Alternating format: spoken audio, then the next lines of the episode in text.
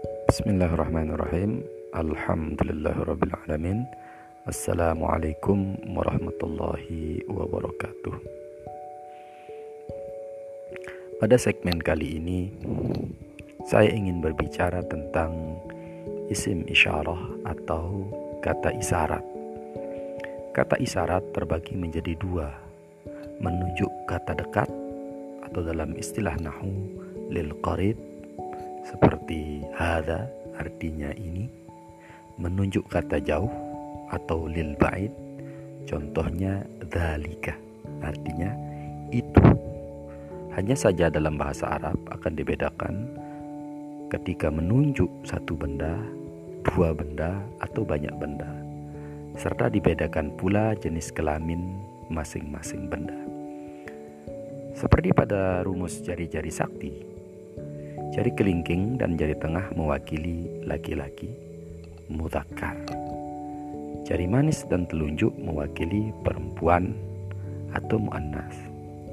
Ruas paling bawah mewakili satu, ruas tengah mewakili musanna, dan ruas paling atas mewakili jamak atau banyak. Selanjutnya, kelingking dan jari manis mewakili kata ini atau hada dan teman-temannya,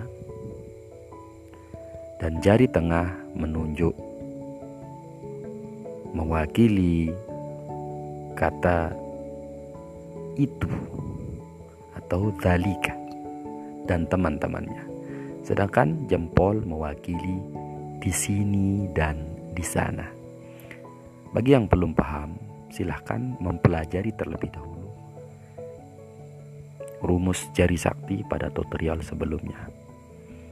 Selanjutnya, mari kita hafalkan isim isyarah sambil mulai menunjuk pada jari kelingking paling bawah berurutan hingga ke ruas jempol atas. Hadha hadani haulai hadhihi hatani haulai dzalika dzanika ulaika tilka tanika ulaika huna huna hunalika. Setelah hafal maka urutkan seperti metode jari sakti. Semoga bermanfaat. Terima kasih. Assalamualaikum warahmatullahi wabarakatuh